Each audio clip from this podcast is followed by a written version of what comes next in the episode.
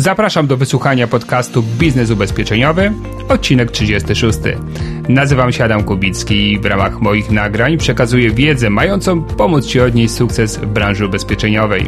Opowiadam o tym, jak prowadzić sukcesem swój biznes, jak rozwijać swoją sprzedaż oraz zarządzać zespołem sprzedażowym.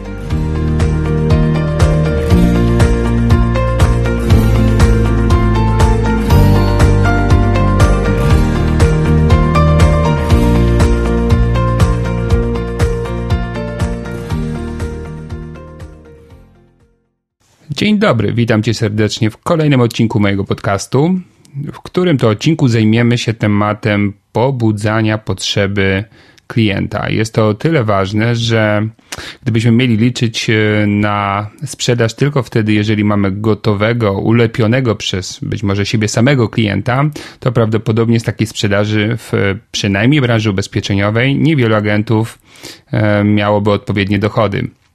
Dlatego niestety e, tą potrzebę musimy pobudzać. Niestety, albo może i na szczęście, bo w sytuacji, gdyby to było wszystko takie proste, to pewnie i prowizja ze sprzedaży byłaby dużo niższa, a i być może więcej osób by się tym biznesem zajmowało, chociaż mam wrażenie, jak sobie jeżdżę po Polsce, że mm, no, tych osób sprzedających ubezpieczenia jest naprawdę dużo. Nie wiem, czy coraz więcej, ale naprawdę można powiedzieć, że dzisiaj są to już pewnie dziesiątki, jeśli nie setki tysięcy osób.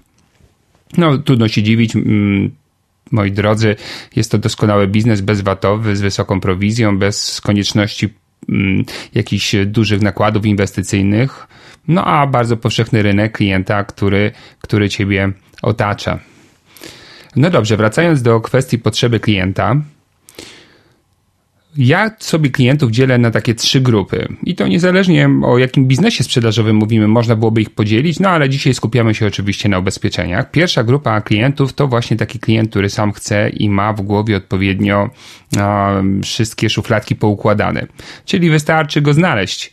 W momencie, kiedy do niego przyjeżdżasz, dzwonisz, czy klient pojawia się u ciebie, i przedstawiasz mu propozycję, to ona od razu trafia na właściwy grunt, podatny grunt. E, klient mówi jasne, od dawna o tym myślałem, zastanawiałem się, e, bardzo chętnie podpiszę umowę ubezpieczenia. To się też e, zdarza w sytuacji, kiedy jesteś już jakiś czas na rynku, a twoi dotychczasowi klienci są e, z ciebie zadowoleni i opowiadają o tobie innym znajomym. Wśród nich właśnie zdarzają się takie uświadomione jednostki, które mówią daj mi do niego numer, same dzwonią do ciebie, e, ty się spotykasz i to jest takie wszystko piękne, łatwe, miłe i przyjemne. Chociaż też zauważyłem e, w mojej historii sprzedaży ubezpieczeń, że czasami jak ktoś dzwonił i mówił, że jest zainteresowany, to wcale nie oznaczało, że kiedy już potem doszło do spotkania, to tak łatwo się tą umowę z nim zawierało. Był łatwy na początku, a potem może te emocje mu już przechodziły, które gdzieś jakiś impuls w jego życiu pobudził, jakieś zdarzenie czy rozmowa, ale kiedy się już pojawiała składka i konieczność jej opłacania przez wiele lat, e, no to często zaczynały się niestety schody. Bo tak to jest w ubezpieczeniach, że mm, to faktycznie nie jest produkt, który kojarzy się z czymś przyjemnym, albo inaczej, wydatek na ten produkt y, nie jest rekompensowany przez y, poczucie przyjemności, które mm, pozyskujemy, kiedy kupujemy coś na przykład materialnego, albo jakąś usługę, która z natury rzeczy jest przyjemna. Czyli na przykład, nie wiem, dzisiaj kupuję jakiś nowy przedmiot do mojego domu, y, który mi się podoba, ja wydaję te pieniądze, jest ten moment, kiedy ściąga z mojej karty, czy ja wyjmuję z portfela banknoty, tak? I, i jest ten moment takiego lekkiego stresu finansowego, a potem to już tylko przyjemność, która najczęściej oczywiście też nie trwa zbyt długo, bo do przedmiotów szybko się przyzwyczajamy i te emocje dosyć szybko opadają. Czy jesteśmy w restauracji i mamy ochotę na jakiś pyszny posiłek, więc wydając pieniądze, a w restauracji to w ogóle jest sprytnie, bo najpierw wiemy, a potem wydajemy, także to jest w ogóle fajnie pomyślane, bo w, najpierw jest przyjemność, a potem trzeba dopiero za nią zapłacić, co oznacza, że wiele osób może się w tej przyjemności rozsmakować i wydać więcej niż y, planowali wcześniej. A w ubezpieczeniach nic przyjemnego nie ma. Nie dość, że ani to materialna, ani to nie jest jakaś e, wizualna czy natychmiastowa usługa, to działa tylko wtedy, jak się coś niefajnego staje, stanie w moim życiu. Czyli ta część emocjonalna mojej głowy, mojego mózgu, no, będzie robiła wszystko, żeby odłożyć tą decyzję w czasie, no chyba, że właśnie jestem tą osobą taką poukładaną samodzielnie, czyli tak, tak, taki mam konstrukt psychiczny, e, w który opiera się na przewidywaniu, zarządzaniu ryzykiem w swoim życiu, z natury właśnie planowaniu swojej przyszłości. No i taka od razu poukładana osoba bierze nie dlatego, bo lubi, czy chce, ale po prostu wie, że potrzebuje i tyle. No niestety dla naszego społeczeństwa i pewnie nie tylko w naszym kraju mm, jest to bardzo rzadki przypadek, co oznacza, że gdybyśmy mieli żyć tylko i wyłącznie z takich przypadków, no to by nam się żyło mówimy o tej części finansowej oczywiście życia pewnie słabo i dlatego trzeba atakować inne grupy. A druga grupa e, klientów to są takie osoby, które trzeba zmotywować do działania. To jest trochę jak dziecko, które wie, co jest dobre, ale to podążanie za przyjemnością powoduje, że te poważne rzeczy w swoim życiu, które akceptuje, że są ważne i poważne, ale no może nie dzisiaj, może jutro i, i może następnym razem i może kiedy indziej. I to jest taka grupa klienta, którego mm, pobudzić potrzebę jest oczywiście mm, może trochę trudniej niż tej pierwszej grupie, ale jednocześnie musimy ją pobudzić na tyle, żeby ona przeciwstawiła się w jego głowie e, temu stresowi związanemu z wydatkiem. Czyli na jednej szalce w tej wadze mamy kasę do wydania na składkę ubezpieczeniową, na drugiej no właśnie tą pobudzoną, e, pobudzoną potrzebę. No i tutaj raz się to udaje, raz się to nie udaje, aczkolwiek e, właśnie ta grupa klienta, która prawdopodobnie w społeczeństwie jest najliczniejsza, e, będzie poddawała się tym, którzy umieją wywierać na nią wpływ. Czyli właśnie w tej grupie liczą się szczególnie Twoje umiejętności sprzedażowe. W pierwszej grupie bardziej merytoryka, produkt, umiejętność obsłużenia tego procesu, to oczywiście jest ważne zawsze, ale w tej drugiej grupie dodatkowo trzeba znać się na sprzedawaniu i na wywieraniu wpływu na, mm, na drugiego człowieka. No i mamy jeszcze trzecią grupę, na nich mówię delikatnie, nieubezpieczalni e, mentalnie, czyli Kłopot tego klienta jest taki, że jego mm, konstrukt psychiki, jego sposób patrzenia na świat, na życie jest taki, że no można powiedzieć, no może niekoniecznie, że nieodpowiedzialny, chociaż w sumie to jest nieodpowiedzialność, ale to jest osoba, która ogólnie mało myśli, a, a bardziej po prostu żyje, żyje tą chwilą. I to jest klient y, nieubezpieczalny mentalnie, dlatego że my nie mamy na czym budować jego potrzeby. Po prostu tam w jego głowie nie ma odpowiedniego fundamentu, na którym moglibyśmy oprzeć y, Mm, kolejne etapy tej budowy, mm, tej potrzeby. I no, to dosyć łatwo rozpoznać. Ja wtedy zalecam po prostu moim kolegom, koleżankom z branży, żeby po rozpoznaniu tego typu, mm, no, darowali sobie, zaoszczędzili swój czas, energię, również może pewnie jakiś stres, który takim rozmowom towarzyszy, czy złość, jeżeli klient reaguje w sposób taki na przykład, no nie wiem, no, głupi albo może nawet złośliwy, i po prostu trzeba szukać kolejnego, kolejnego klienta. No i oczywiście jest teraz takie pytanie, jak rozpoznać, y, do której grupy należy nasz rozmówca. No, tak każdy sobie pewnie myśli, że to w sumie intuicja trochę podpowiada, bo widzimy, jak się ten człowiek zachowuje i na pewno tak jest, ale podpowiem jeszcze, co może wskazywać na to, że klient jest w pierwszej, drugiej lub trzeciej grupie bo mm, tych naszych klientów pod tym kątem analizy charakteryzują mm, trzy elementy. Pierwszy element, y, który badam u klienta, to odpowiedź na pytanie, co jest dla niego ważne w życiu, na czym on się w życiu koncentruje. Na przykład, jeżeli mówimy o oszczędzaniu pieniędzy na jakiś, na przykład nie wiem, późniejszy okres życia czy emeryturę, to mamy klientów, którzy na przykład zwracają e, baczniejszą uwagę na to, jaką stopę zysku dana inwestycja może zaproponować i na tym się bardziej koncentrują. I mamy też klientów, którzy bardziej koncentrują się na poczuciu bezpieczeństwa, czyli jakie bezpieczeństwo będzie towarzyszyło temu sposobowi pomnażania pieniędzy. I teraz w zależności na czym klient się koncentruje, tak ja potem będę pracował nad pobudzeniem jego potrzeby i oczywiście zaspokojeniem tej potrzeby, czyli dobraniem właściwego narzędzia. Ale mamy na przykład też takich klientów, którzy interesują się bardziej, e, bardzo rodziną, taki nazwijmy to altruista, miłośnik swoich bliskich i mamy też klientów, którzy są bardziej egocentryczni, egocentryczni i nastawieni na ja. No i teraz w sytuacji, kiedy mamy e, ten pierwszy rodzaj klienta, możemy pracować na przykład nad analizą skutków e, poważnych zdarzeń w życiu tego człowieka, takich jak na przykład jego śmierć, oczywiście skutków dla rodziny, ale przy drugim przykładzie klienta e, nie udałoby się nam pobudzić potrzeby u egocentryka, skoro głównym punktem koncentracji jego to jest on sam.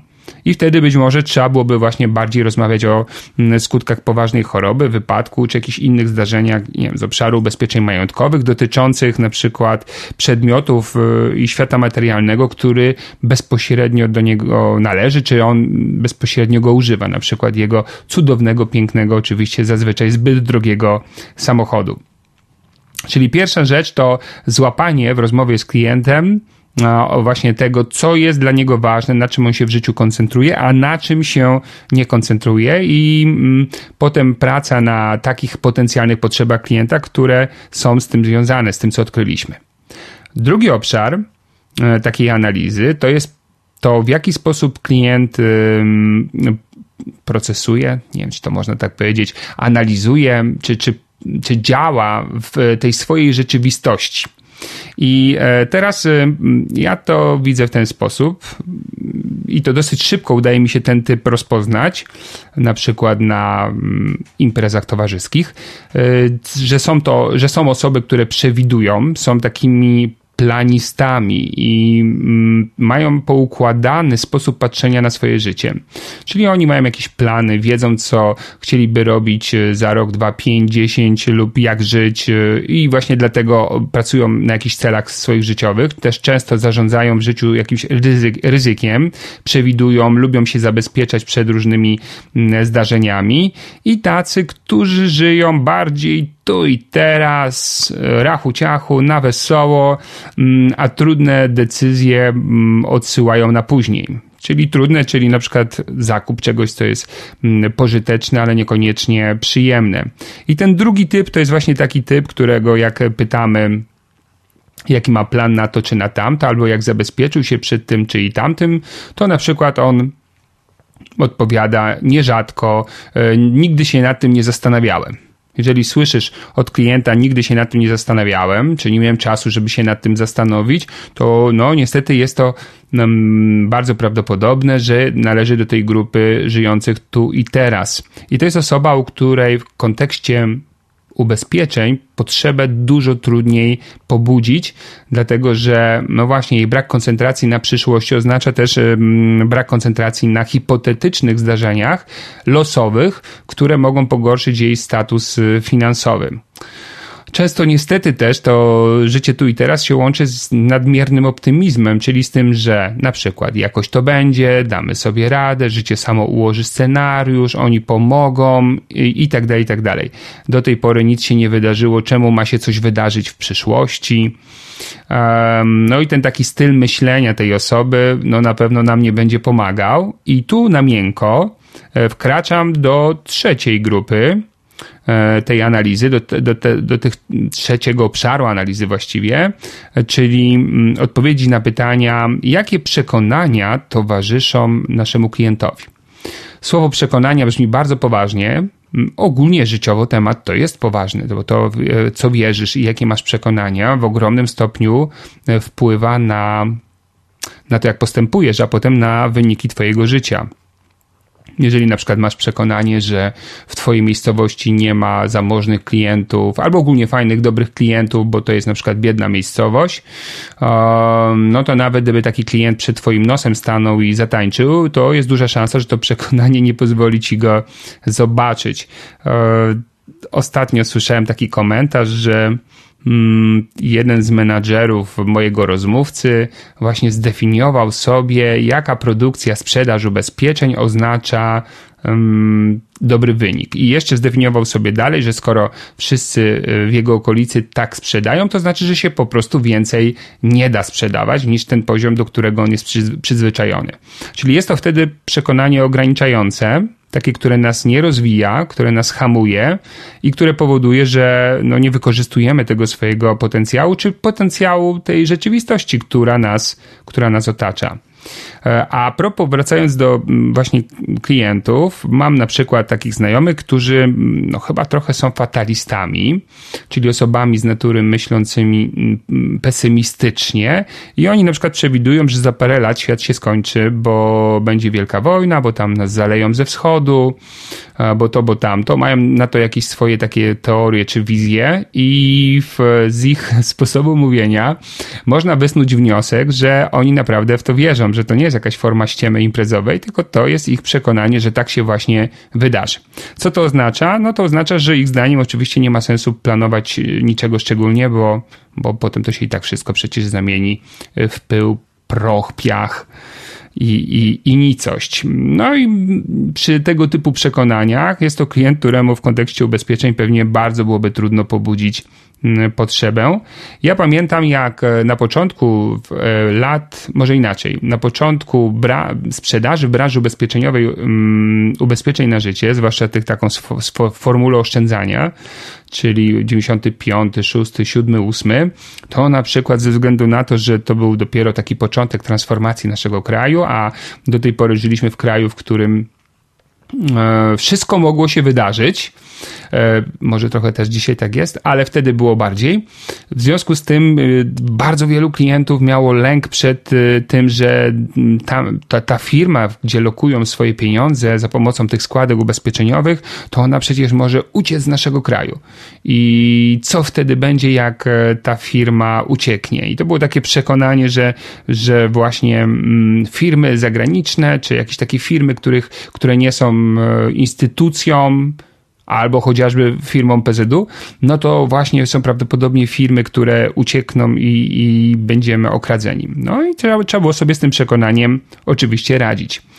E, były też, znaczy zdarzają mi się takie mm, rozmowy, kiedy na przykład ludzie mówią, że mm, on nie potrzebuje zabezpieczenia na wypadek poważnej choroby, ponieważ jest z rodziny lekarskiej.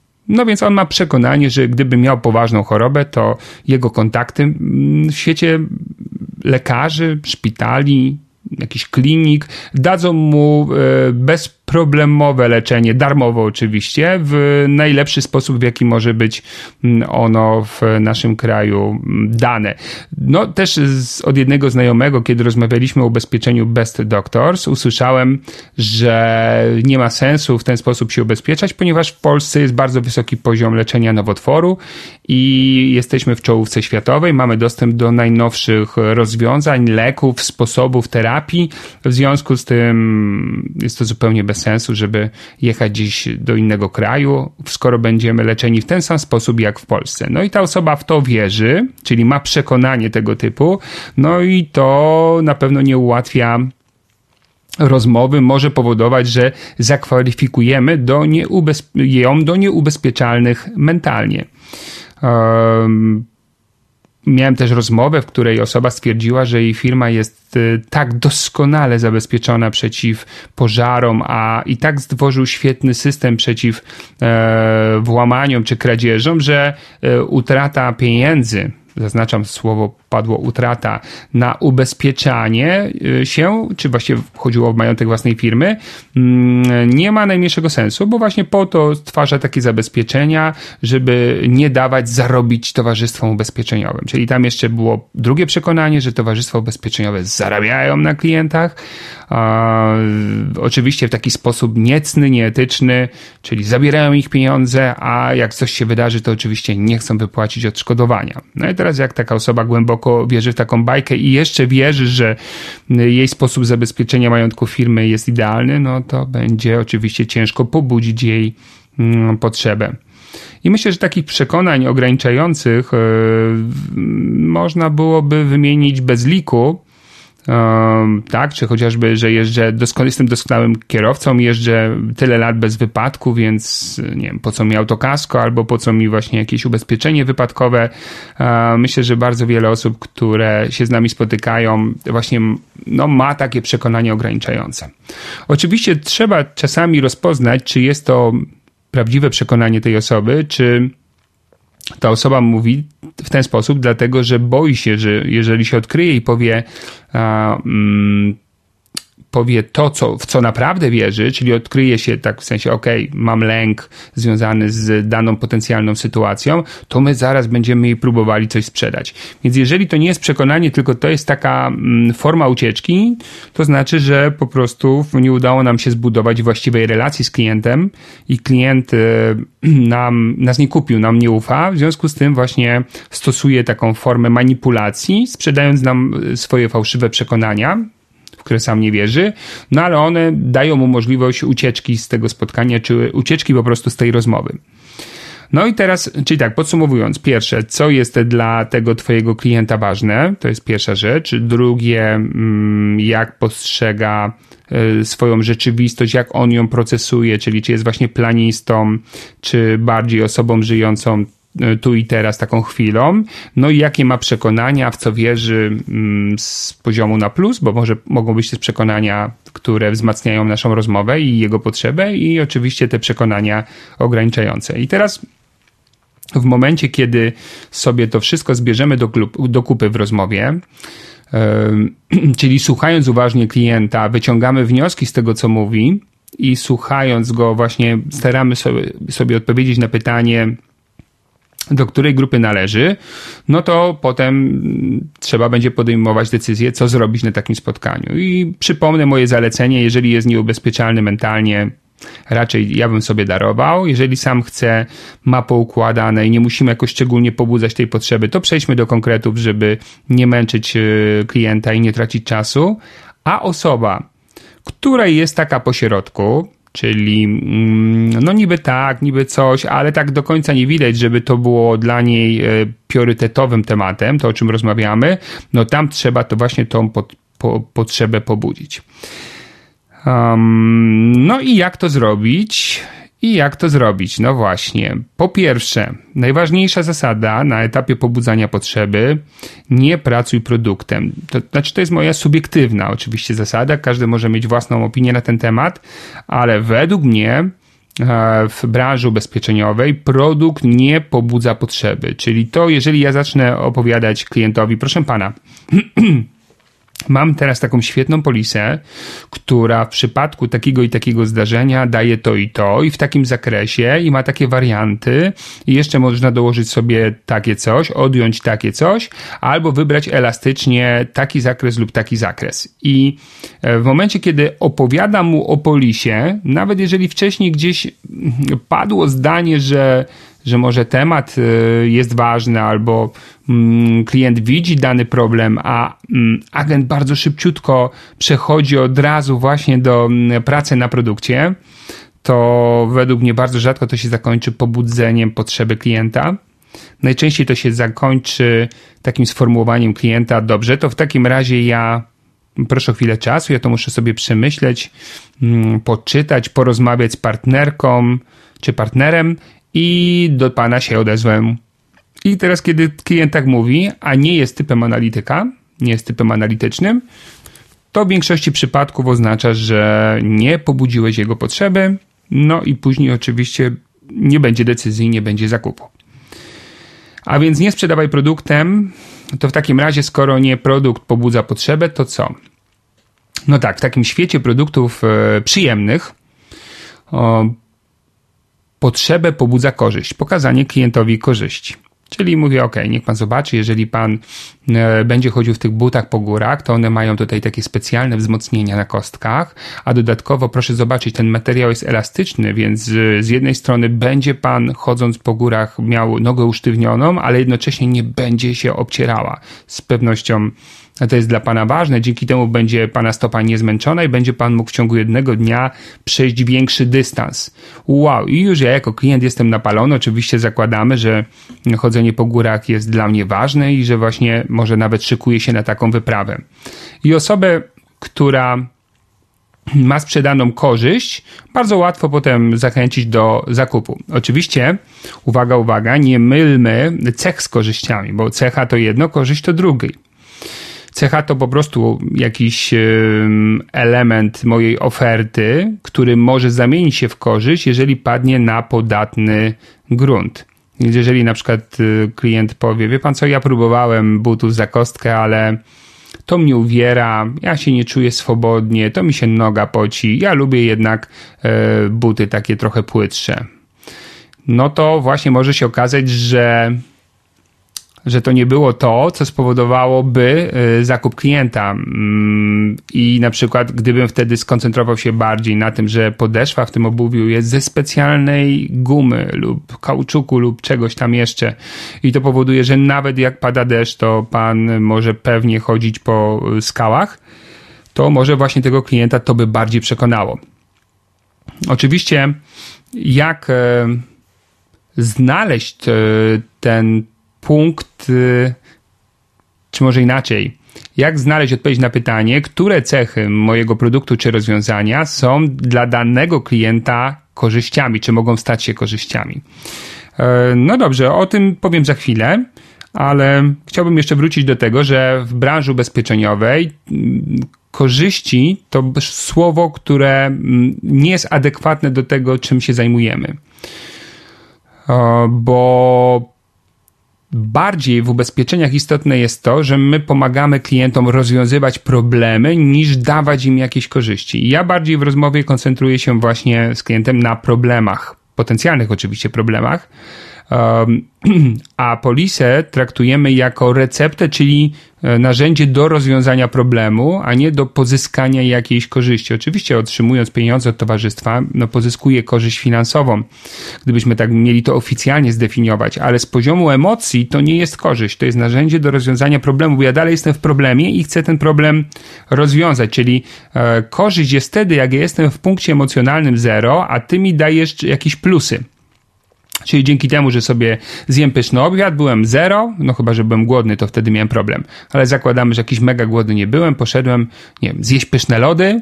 Nie musiałem ich jeść, nie byłem głodny, ale były pyszne. Byłem w punkcie zero, kiedy e, je kupowałem, teraz jestem na plus 10. A w ubezpieczeniach, żeby skorzystać z ubezpieczenia, to przecież nie można być na zerze, musi być jakiś w życiu minus 10 i wtedy ty mi dajesz e, narzędzie, czyli odszkodowanie i ja z minus 10 robię sobie zero, no bo zgodnie z ustawą nie mogę zrobić sobie plusa, bo nie mogę mieć korzyści majątkowej z ubezpieczenia, ono ma mi tylko rekompensować e, stratę.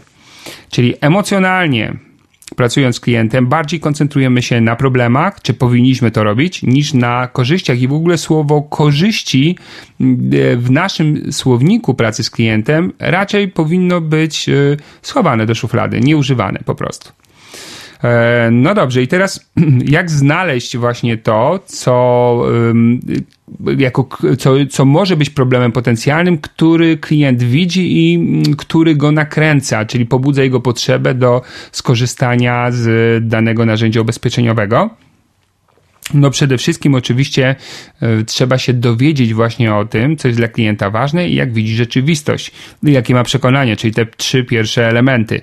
A dowiemy się poprzez nie proces telepatii, tylko poprzez zadawanie pytań. Czyli bardzo ważnym elementem pobudzania potrzeby jest Twój styl komunikacji. Więcej pytań, mniej gadania, a żeby uderzyć w czuły punkt, trzeba po prostu dowiedzieć się, gdzie ten czuły punkt u danego klienta się mieści. Czyli jeżeli na przykład klient, y, rozmawiamy o tym, mm, że na przykład no, kwestia emerytur w Polsce jest słabym tematem, bo mam jakieś rozwiązania oszczędnościowe na emeryturę i na przykład zadaję pytania klientowi, a co byłoby dla Pana ważne, y, kiedy byłby Pan na takiej emeryturze? Czego chciałby Pan uniknąć? Um, a jeżeli w ogóle gdzieś miałby Pan mm, oszczędzać pieniądze na to, żeby zgromadzić sobie je na emeryturę, to na jakie cechy danego sposobu oszczędzania zwraca Pan szczególną uwagę? Um, jak poradziłby pan sobie w takiej sytuacji, gdyby to czy tamto się wydarzyło, tak? Czy właściwie poradził to nawet też nie jest adekwatne słowo, tak? Ale na przykład jakie negatywne skutki taka sytuacja mogłaby mm, nieść, albo jak poradziłby pan sobie w taką sytuacją, gdyby pan miał pieniądze na przykład z ubezpieczenia. E, co pan myśli o tym, o owym? Jakie ma pan zdanie na taki czy inny temat? Czyli e, trzeba zadać dużo pytań ustalających, dużo, czyli dostateczną ilość, żeby wybadać e, z klienta właśnie pod kątem jego podejścia, co jest dla niego ważne, rzeczywistość, tak, i te przekonania. Mm, I nie bójmy się tych pytań, bo często słyszę od moich studentów, tak to szumnie nazwę, czy uczestników moich szkoleń, no Adam, ale jak tak zarzucę klienta pytaniami, to, to on się tam zrazi. No, zakładam, że wcześniej był jakiś etap miękkiej rozmowy, czyli porozmawialiście o tym, co jest dla klienta ważne, ale nie ubezpieczeniowo, tak? Jakieś tam hobby, pasje, rodzina, firma. No, klient miał możliwość e, pogadania sobie z tobą na luzie, więc już tą nić sympatii zbudowałeś u klienta i tą relację i dlatego ten klient zupełnie inaczej wtedy odpowiada na te pytania. Jest bardziej szczery i bardziej skłonny do tego, żeby w ogóle na nie odpowiadać. Jeżeli tego nie zrobiłeś i faktycznie zaczynasz od razu mm, serią takich pytań, istnieje ryzyko, że klient y, zamknie się nie będzie chciał na nie odpowiadać, właśnie dlatego, że ci nie ufa. Ale też pamiętaj o tym, że mm, mózg lubi pytania, dlatego że one dają nam możliwość wypowiadania się, a wypowiadanie się ogólnie można powiedzieć, że karmi nasze poczucie własnej wartości i karmi naszą potrzebę bycia ważnym. Jeżeli ja kogoś pytam, co pan o tym sądzi, co pan o tym na ten temat uważa, jakie jest pana zdanie, to bardzo często taka osoba będzie czuła się lepiej, a nie gorzej e, w relacji ze mną.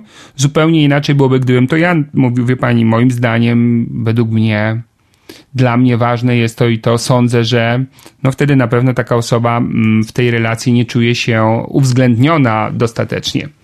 Więc e, podsumowując, e, dużo pytań ustalających i ja mm, często proponuję takie ćwiczenie. Jeżeli sprzedajesz jakieś konkretne rozwiązania ubezpieczeniowe, albo na przykład chcesz y, wdrożyć do swojej sprzedaży jakieś nowe rozwiązanie, czyli przychodzą do ciebie klienci, nie wiem, na przykład y, sprzedajesz im komunikację w dużej ilości, i, ale do tej pory nie zbudowałeś sobie nawyku, żeby, nie wiem, stosować jakieś do sprzedaży podczas rozmowy, tak? Proponować zakup dodatkowych opcji to zadaj sobie pytanie przy każdej z tych opcji, czy przy każdym z tych produktów e, dodatkowych, jakie pytania ustalające powinienem czy powinnam zadać, żeby wybadać właśnie do jakiej grupy należy mój klient. Czyli na przykład, nie wiem, no mam asystans, tak, do, do sprzedania, do komunikacji i zadaję pytanie, a proszę mi powiedzieć, ile mniej więcej rocznie pan jeździ tym samochodem, albo czy zdarzają się panu jakieś dalsze podróże oprócz, no nie wiem, podróży do pracy z powrotem i do sklepu.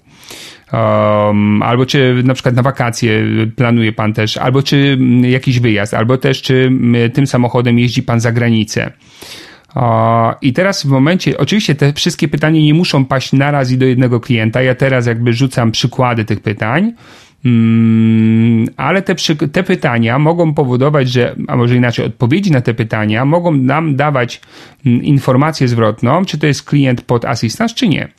Bo jeżeli klient mówi, tak, lubię dużo jeździć, albo wie pani co, bardzo często jeżdżę, bo mam na przykład takie hobby, um, łowię ryby z, na zawodach sportowych, one są po całej Polsce rozsiane i cały czas co drugi weekend gdzieś tam jestem, a dodatkowo jeszcze za granicę się wybieram kilka razy do roku. No to to jest osoba, gdzie Mm, prawdopodobieństwo pobudzenia jej potrzeby do posiadania takiego pakietu asystans jest dużo większe niż u takiej osoby, która oczywiście, nie wiem, jeździ tylko do sklepu i do kościoła po parę kilometrów dziennie samochodem.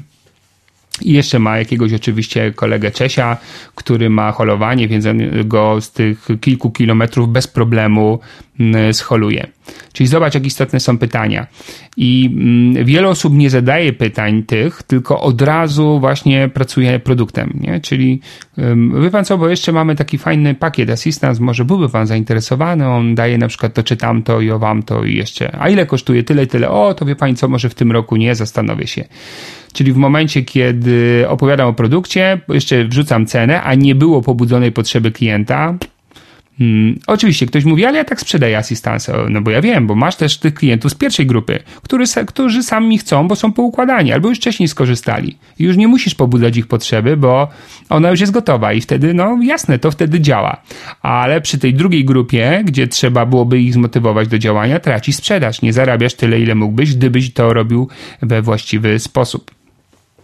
I teraz do każdego produktu można stworzyć taki zestaw pytań ustalających, do każdego ubezpieczenia, czy do każdej potrzeby ubezpieczeniowej, czy pod emeryturę zadaj sobie pytanie, jakie pytanie ustalające powinienem zadać klientowi, zanim przejdę do kolejnego etapu czy na przykład pod ochronę na wypadek poważnej choroby, czy właśnie wypadkową, czy właśnie jakiś majątek firmowy, gwarancje, e, no milion jeszcze innych rzeczy, które nasza branża sprzedaje, czy na przykład cyberprzestępstwa, prawda? Um, bo na przykład możemy zadać pytania klientowi, tak? E, proszę powiedzieć, e, czy pan właśnie gdzieś na serwerach, na komputerach trzyma, trzyma dane swoich klientów? Skoro tak, to czy pan w jakiś sposób je zabezpieczył? Jaki pan ma w ogóle system takiej ochrony obecnie stworzony? No nie wiem, no mam antywirusa w komputerze, ok, jakieś backupy, coś. No nie, nie wie pan, nie myślałem o tym. Aha, okej. Okay. I, I widzisz, i dzięki tym pytaniom od razu gdzieś tam mm, pojawiają się nam różne myśli, w jakim kierunku dalej z tym klientem rozmawiać. No i w momencie, kiedy już mamy te pytania zadane, a i usłyszeliśmy odpowiedzi, no to lecimy sobie dalej, no w tym, na tym etapie pobudzania potrzeby i przechodzimy do tej części trudniejszej, czyli no już takie, taki, takie właściwe, taki, może inaczej, taki etap właściwego pobudzenia potrzeby, czyli teraz będziemy starali się pobudzić potrzebę. Już tak konkretnie. Ale może najpierw jeszcze powiedzmy sobie, co to znaczy pobudzić potrzebę. Mm, tak w praktyce to nic innego niż pobudzić emocje. Bo słowo potrzeba w ubezpieczeniach jest, no, chyba nawet nie tylko w ubezpieczeniach, jest równoznaczne ze słowem emocja. I teraz oczywiście, jakie emocje chcę pobudzić u klienta, żeby potem skłonić go do zakupu ubezpieczenia. No nie jest to w tej branży mm, nic na plus, nic pozytywnego. To zawsze powinny być emocje związane z no, elementem negatywnym w naszym życiu, no bo ubezpieczenia dotyczą potencjalnych, rozwiązywania problemów potencjalnych. Czyli jakie emocje? Niepokój, obawa, lęk, strach, poczucie dyskomfortu. To jest to, na czym musimy grać, mm, mówiąc tak e, wprost, e, w rozmowie z klientem, bo to spowoduje mm, właśnie chęć potem zakupu. Ja pamiętam e, wiele lat temu, no w tej chwili to może około 8 lat temu, 7,5 dokładnie. E, kupowałem sobie samochód w salonie i to był samochód hybrydowy Toyota Prius. I ten sprzedawca, doradca klienta mm, powiedział tak, wie pan co, mm, jeszcze o pana, że o jedną rzecz chciałem spytać, bo pewnie ma pan świadomość, że stopień skomplikowania tego silnika i w ogóle tego samochodu powoduje, że e, prawie każda kolizja poważniejsza samochodowa, mm, tak, może spowodować szkodę całkowitą w tym aucie. No mówię, no ma pan rację. Wie pan, bo tutaj będzie bardzo drogo w takiej sytuacji. No i czy czułby się pan bezpieczniej, gdyby mm, w takiej sytuacji takie ubezpieczenie dodatkowe wyrównało panu stratę, czyli wypłaciło pieniądze, które będą różnicą pomiędzy ceną zakupu, a tym, ile wypłaci panu towarzystwo ubezpieczeniowe z autokasko. I mówię, wow, jest coś takiego? Tak, nazywa się ubezpieczenie GAP, kosztuje tyle i tyle i w razie czego właśnie daje takie odszkodowanie.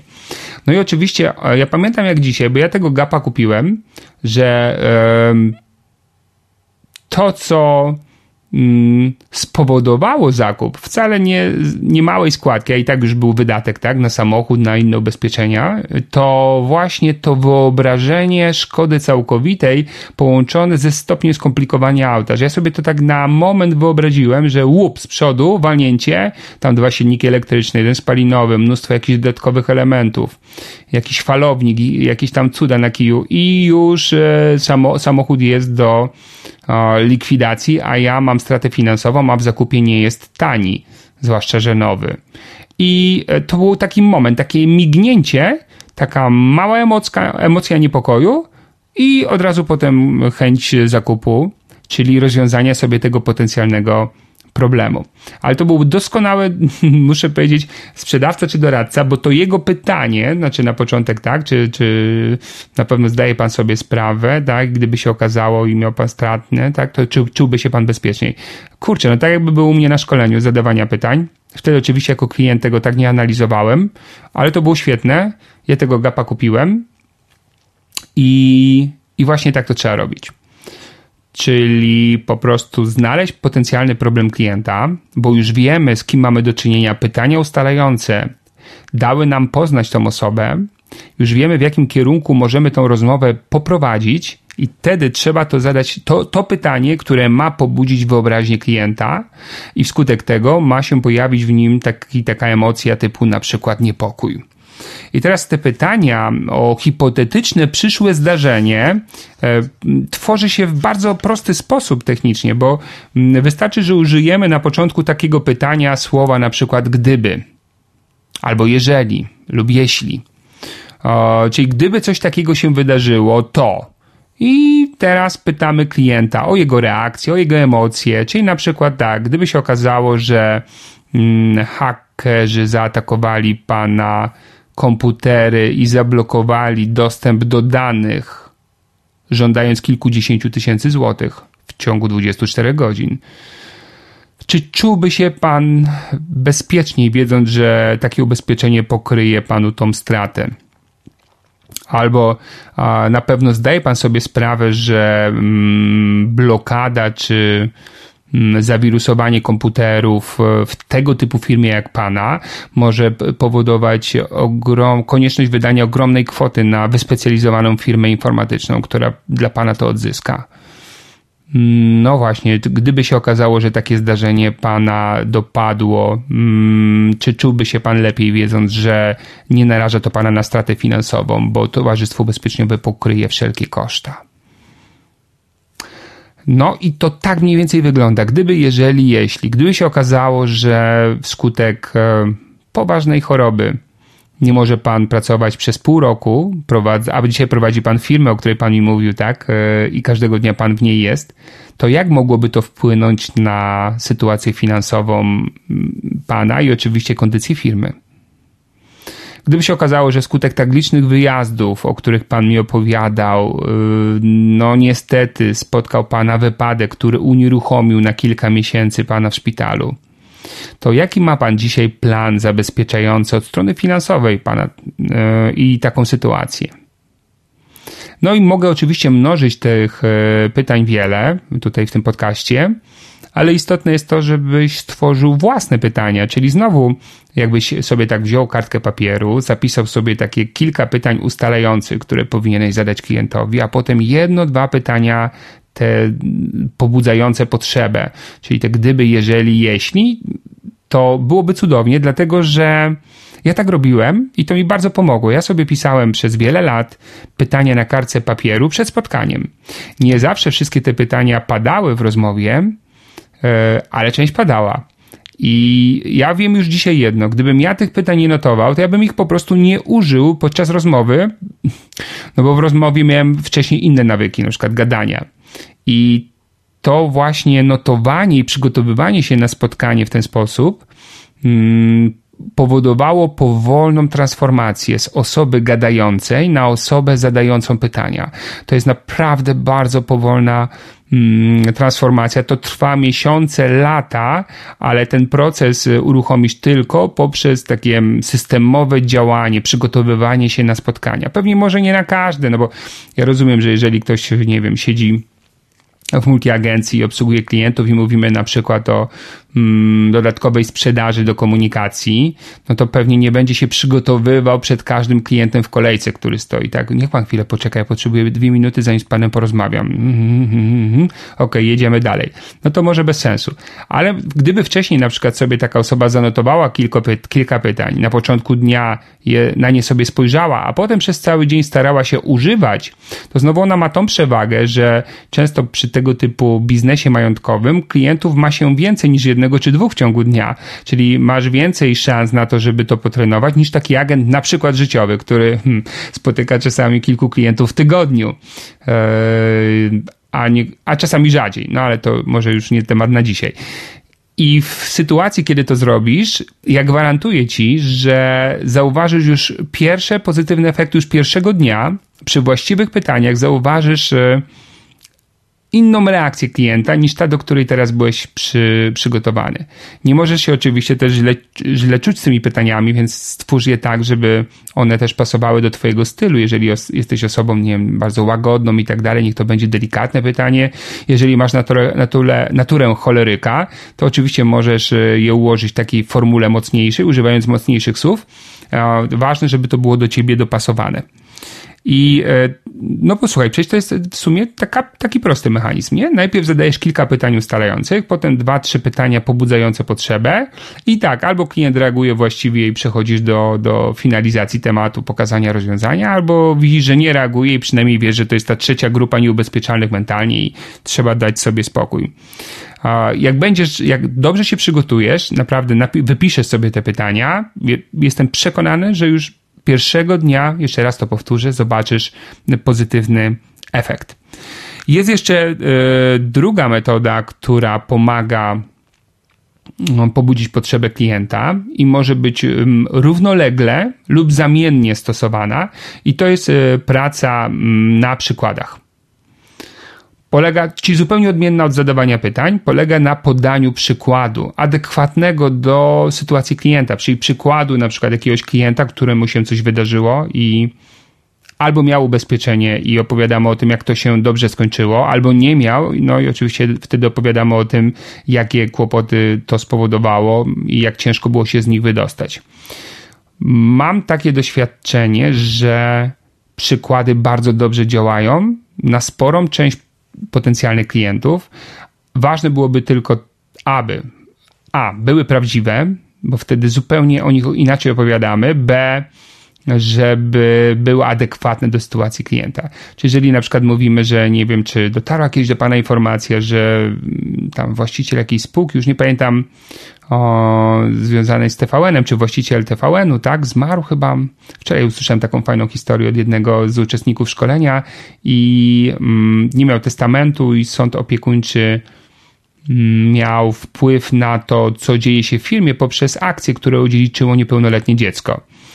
I efekt był taki, że tam był jakiś, mm, jakaś, jakiś pomysł na stworzenie jakiegoś programu telewizyjnego, ale oczywiście on miał jakiś wpływ na koszty tej firmy, tej spółki. Efektem było to, że sąd się nie zgodził na to, aby wydać na to pieniądze. I finalnie ta spółka, mm, nie wiem, czy to właśnie nie był TVN, została sprzedana firmie zagranicznej. Ja oczywiście teraz nie, nie opowiadam profesjonalnie tej historii, bo jej dobrze nie znam, ale pamiętam, że wczoraj usłyszałem ją w sposób w miarę dokładnie opowiedziany i zrobiła na mnie właściwe, właściwe wrażenie. Więc, y, ale jest pytanie, czy ona byłaby adekwatna do rozmowy, do danego klienta, z którym byś rozmawiał. Zależy o czym byś y, rozmawiał. Jeżeli to jest klient, który ma na przykład e, duży majątek, jeszcze firmowy, do tego ma niepełnoletnie dzieciaki i nie ma testamentu, no to wtedy na przykład może na klienta mm, taka historia zrobić y, duże wrażenie. I faktycznie, pamiętaj, konstrukcja jest prosta takiego opowiadania. Zaczynamy właśnie od wprowadzenia, potem opowiadamy, co się działo, potem mówimy o skutkach tego pozytywnych lub negatywnych, w zależności czy było zabezpieczenie, czego nie było. I na koniec pytamy klienta, co o tym sądzi. Czyli zawsze jest dobrze zadać jakieś pytanie kontrolne na zakończenie historii klienta, nie zawieszać głosu i nie czekać na jego reakcję. Czyli na przykład zapytać, co o tym sądzi, albo mm, czy to byłoby też, e, czy to mogłoby się wydarzyć też w jego sytuacji, czy też on tak to widzi. Można w ogóle zacząć na przykład od tego, że mówisz, e, mm, proszę pana, mam jeszcze taką jedną rzecz, którą z panem chciałem przegadać, bo niedawno mieliśmy w firmie takie zdarzenie i tak sobie pomyślałem, że kurczę, ono jest takie, no, że taka sytuacja też u pana mogłaby mieć miejsce. No i teraz opowiadam, jakie to jest e, zdarzenie. No, jeżeli mm, słyszysz takie historie, jak ja wczoraj usłyszałem, to gdybym teraz aktywnie sprzedawał ubezpieczenia na życie, to ja bym nawet tą historię gdzieś sobie zanotował, żeby ją móc potem w miarę dokładnie powtarzać albo sprawdził w internecie. W sumie to przed tym podcastem chyba powinienem to zrobić e, i, i trochę bardziej precyzyjnie opowiedzieć, e, bo to jest dosyć istotne, żeby się sprawnie tą historię opowiedziało.